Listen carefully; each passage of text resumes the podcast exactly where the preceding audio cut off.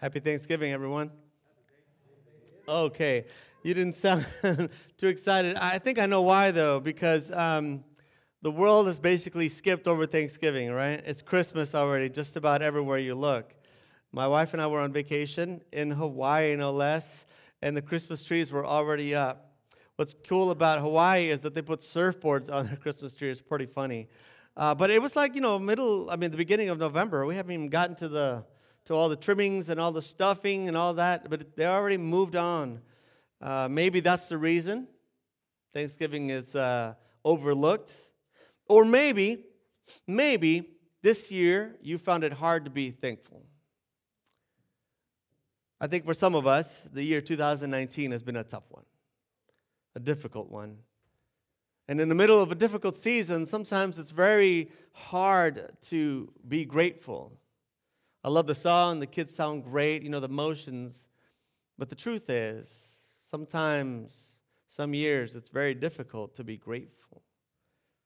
So if that's what you're going through today, if that's what you're feeling, you're going to identify with the uh, sentiments of our character in today's Bible story. It's found in 2 Kings chapter 4. I want to invite you to turn there with me, 2 Kings chapter 4.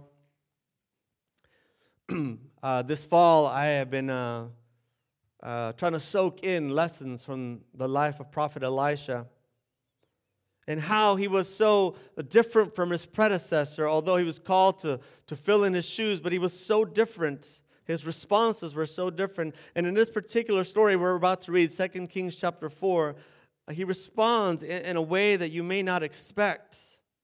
So we're going to read it together. Are you there? 2 Kings chapter 4, say amen. amen. All right.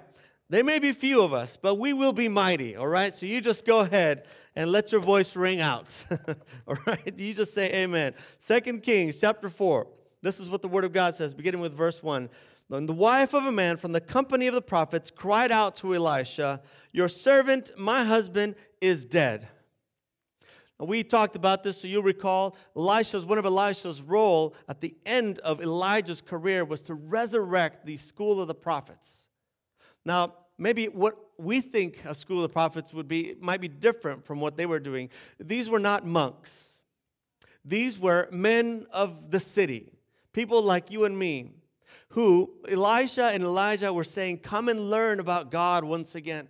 We have forgotten our heritage. We have lost our knowledge of the Word of God. Come and learn. So they established these, these schools, these workshops, these places where men of the city, Guys who had regular jobs and families would come and we, they would be filled with instruction from the Word.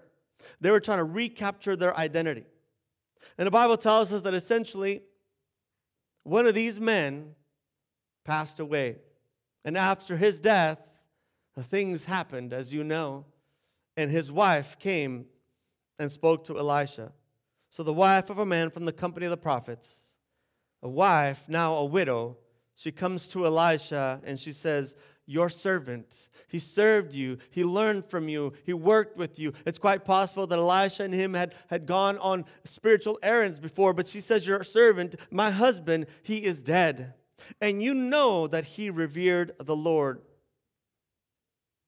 She says he, he had a family, he had responsibilities, but he took an uh, investment in learning about God, he, he took his time and his energy to devote to the cause of God.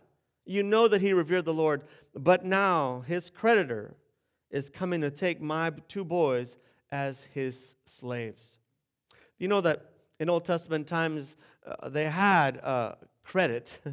Not like us, but they had credit. People could borrow, and, and you were allowed to pay it off by working for it but you know that God built into the system, at least their system of economics, a period of forgiveness, a Jubilee year, where the debts would just be canceled. So you wouldn't be forever in debt like we are now. If you have a credit card, chances are you do. You get the statement every month. And on it it says, there's this little little box that some of you got, you know what I'm talking about. It says your balance is, and then there's a little box that says if you if you just pay the minimum payment, which is what they said, hey, it's all you need to pay. This is how long it will take you to pay off this balance. Well, before the government forced them to do that, you didn't know. they said minimum payment, $25. And you're like, great, off my back. But essentially, it would just accrue and accrue and accrue forever. But in their system, uh, you, were, you were allowed to require payments.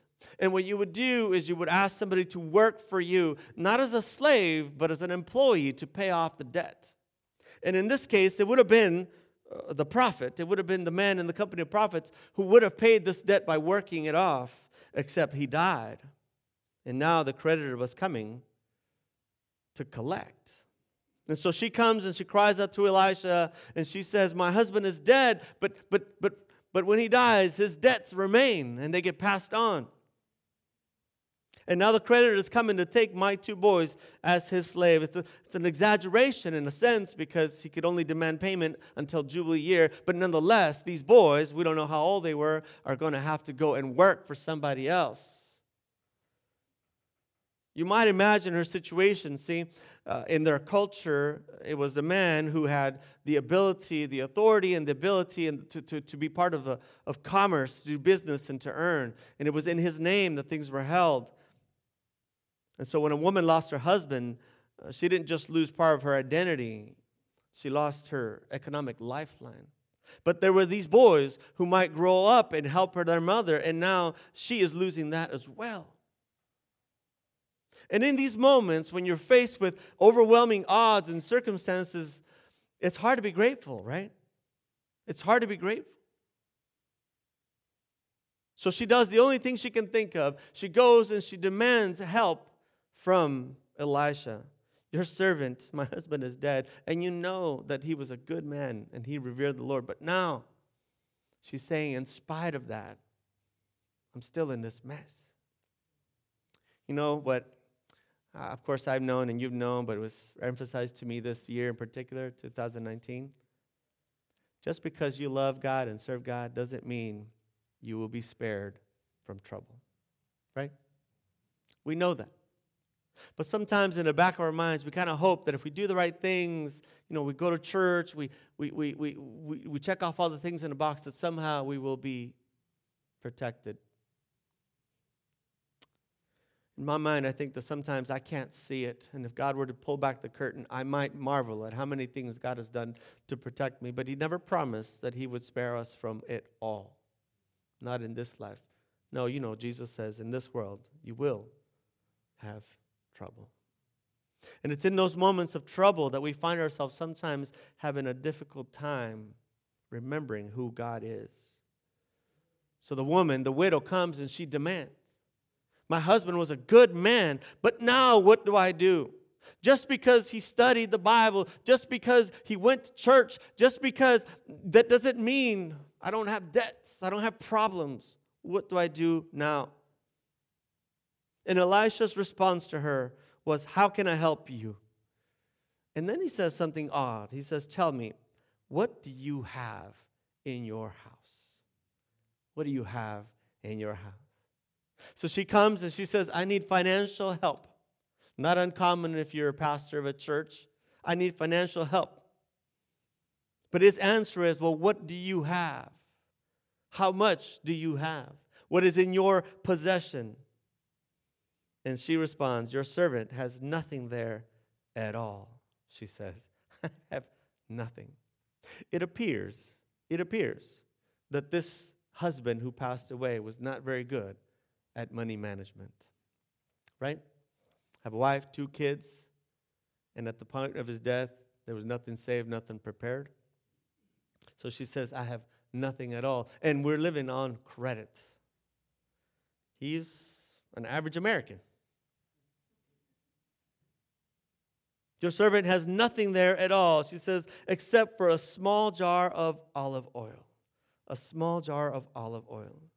Now, if, if you're a student of the word, you would recognize this kind of like as an odd uh, echo because you know that Elisha's predecessor, Elijah, had done this amazing miracle for a woman and her son with a little bit of oil. Y'all remember that, right? So when she says to Elisha, I have just a little bit of oil, I don't know. I don't know what he felt. Maybe a, maybe a, a, a twinkle of nostalgia, or maybe some trepidation, some doubt. See, he had been walking in the footsteps, but in the shadow of Elijah. But now he's, he has come into his own. And he understands that his role is different. Elijah's role was to call people to a point of conviction, to help them to see how far they were off. But Elisha's job is to reconcile and to heal. We've been talking about a story bringing people back from the dead, making bad things good, water that couldn't be uh, uh, uh, drunk. He, he makes that sweet again. He is He's healing the land. And so when this woman comes and she says, I have this oil, he begins to think and he begins to ask and wonder with God in a moment. And he says, Here's what I want you to do. Verse 3, look at me, look with me, chapter 2, uh, chapter 4, 2 Kings, verse 3. Elisha says, I want you to go around and ask all your neighbors for empty jars, and do not just ask for a few. Go around and ask all your neighbors for empty jars, and do not just ask for a few. Then go inside, shut the door behind you and your sons, and pour oil into all the jars. And as each is filled, put it to the side. It's a strange request.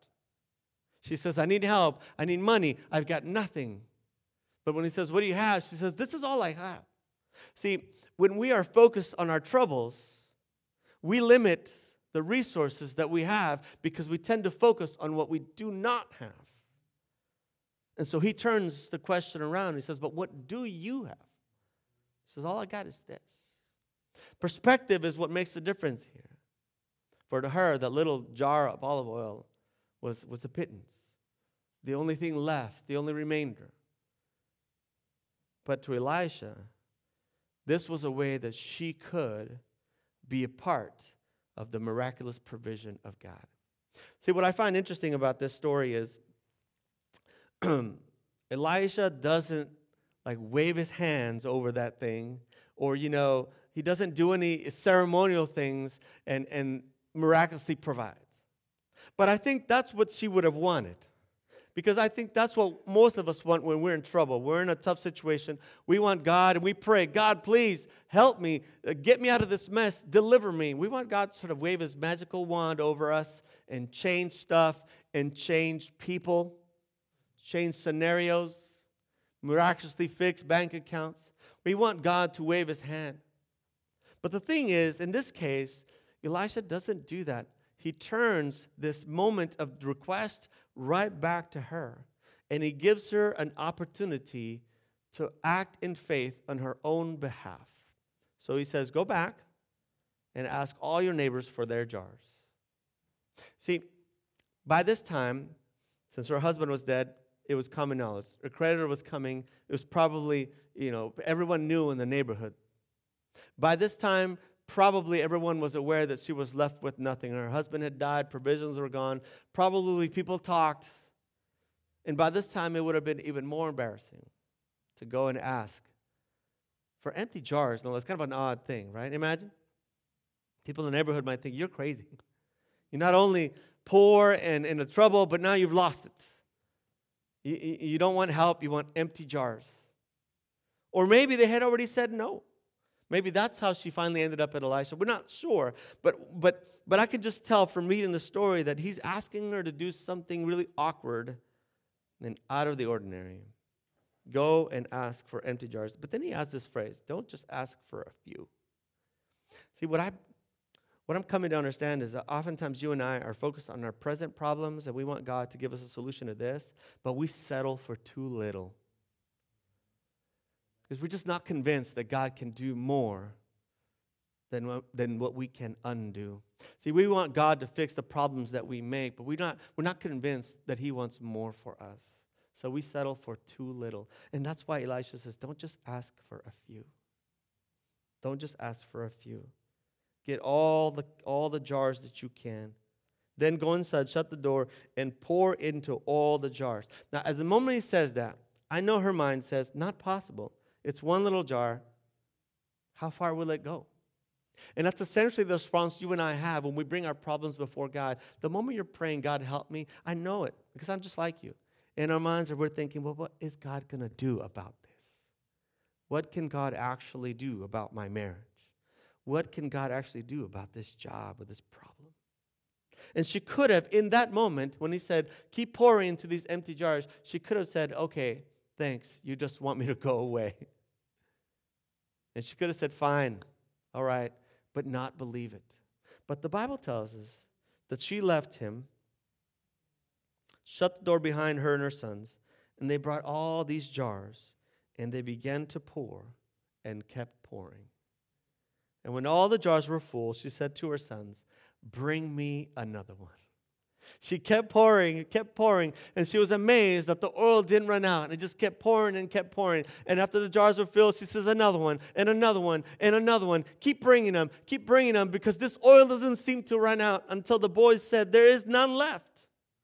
There is not a jar left. And then, and only then, did the oil stop flowing. Isn't that pretty cool? I think it is. See, the oil was going to flow in direct relationship to her getting the jars. The provisions of God are directly related to our acts of faith. Do you see that? And not the other way around. So some of us think when God pours out the oil, then I'll believe. But the way this works is you've got to believe first in order for God to deliver. You've got to believe it to see it, and not the other way around. That's what faith is, right? Hope in things not seen. This belief that God will, even though in the present He hasn't. And the oil would have kept flowing if there was more jars. Bring me another one, bring me another one. But when they were all filled, the oil stopped flowing.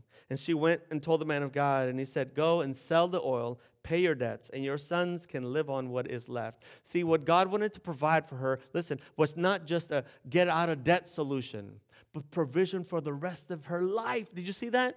The, you boys can live on what is left. So much oil. Now, for you and I, maybe oil is not that important, but for them, it was used in all facets of life. Yes, for cooking, but it was also used in rituals, for anointing and other things, for fuel, for, for lights. For them, oil was the lifeblood of a daily economy.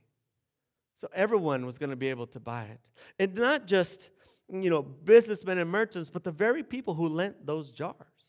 See, what God wants to do when we're in a season of trouble, He wants to provide not just for us, but everyone around us. Maybe not with the economic help, but with the spiritual help to know that there is a God who still provides. Amen? Go and sell the oil, pay your debts, and you can live on what is left. Imagine if she just gone out and got two or three uh, jars, right? But I just think that that's how you and I respond to God's invitation. Sometimes we settle for too little. But God wants to fill the jars to overflowing. He wants to fill the jars to overflowing because God wants to overflow blessings, not just to you, but to everyone around you. Bring me another one. Bring me another one. I think God's invitation here and for this season of Thanksgiving is that we begin to recognize that God is much more powerful than we give him credit for. And that we need to trust in him. And you know how we do that? With thanksgiving. As Miss Trina read earlier, that's why the Bible says, Come into his courts, come into his gates with thanksgiving, and praise his name forever because his love endures forever. See, I have the sense that as a community, we need to understand that it's in our gratitude that we make the jars available for God's oil. It's our gratitude that become the jars for God's provision. God cannot bless us if we have shut our hearts to his goodness. God cannot bless us if we have closed off the doors to see what he has already given us. So the question is, what do you already have? in this season of Thanksgiving. It's, it's hard because some of us have had a tough year and we're focused on the losses. We're focused on the things that didn't work out. We're focused on the things that we're still missing. But God says, What do you have? Has He been good to you at all this year? And maybe that's the reframing that needs to take place today. Maybe that's how we can turn our jars upside down and finally begin to receive the oil of God's blessing. Has God been good to you? See, I find that fascinating because the truth is, this week God has been amazingly good to me, and yet, even last night, I struggled thinking about it. How, our mind works, right? We focus on the one uh, criticism, forget the 10 compliments. We focus on the one obstacle, and we forget the, the hundred blessings. But here in this moment, that's what we want to do. So I'm going to invite you to do something for me. David and uh, Chip, can you guys help me? I want to put a piece of paper in your hand. And there are pens in the pews in front of you. I want you to do something for me. We're going to we're going to praise God. We're going to fill this jar Old Testament style.